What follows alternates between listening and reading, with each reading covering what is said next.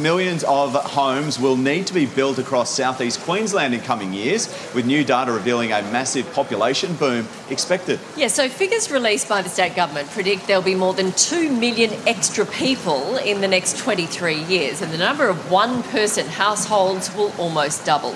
Joining us now is Queensland's Deputy Premier, Stephen Miles. Good morning to you. This is a huge population boom. What is your plan to meet that housing demand?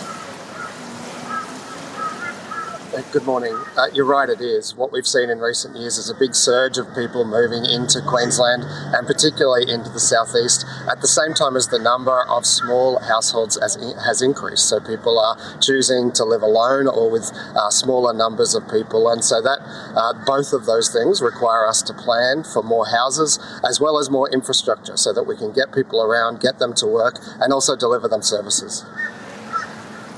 Uh, estimates of 300,000 Queenslanders with unmet housing needs.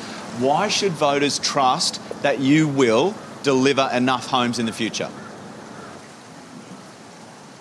Well, that's why we are reviewing this plan. Uh, we've seen in recent years that surge in population growth that maybe our local governments weren't able to plan properly for. And so, this new regional plan is all of our local governments and the state government coming together and saying uh, where will these people move to and how can we make sure they can get an affordable home, a job, and transport to get around the region.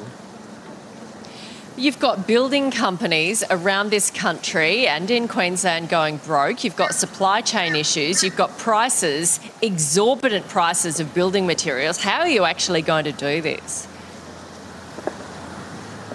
Yeah, we aren't immune, of course, to those uh, national and even global effects on the building industry. So we are working with our building companies uh, to identify how we can unlock uh, unlock supplies for them and unlock uh, particularly workforces uh, for them, but also this planning certainty that we can deliver to them through this regional plan can allow them to plan their projects for the future, make sure they're training their workforces for the future so they can know exactly where all of these building projects will need to be to house the 2.2 million new Queenslanders we expect to see in the next couple of decades.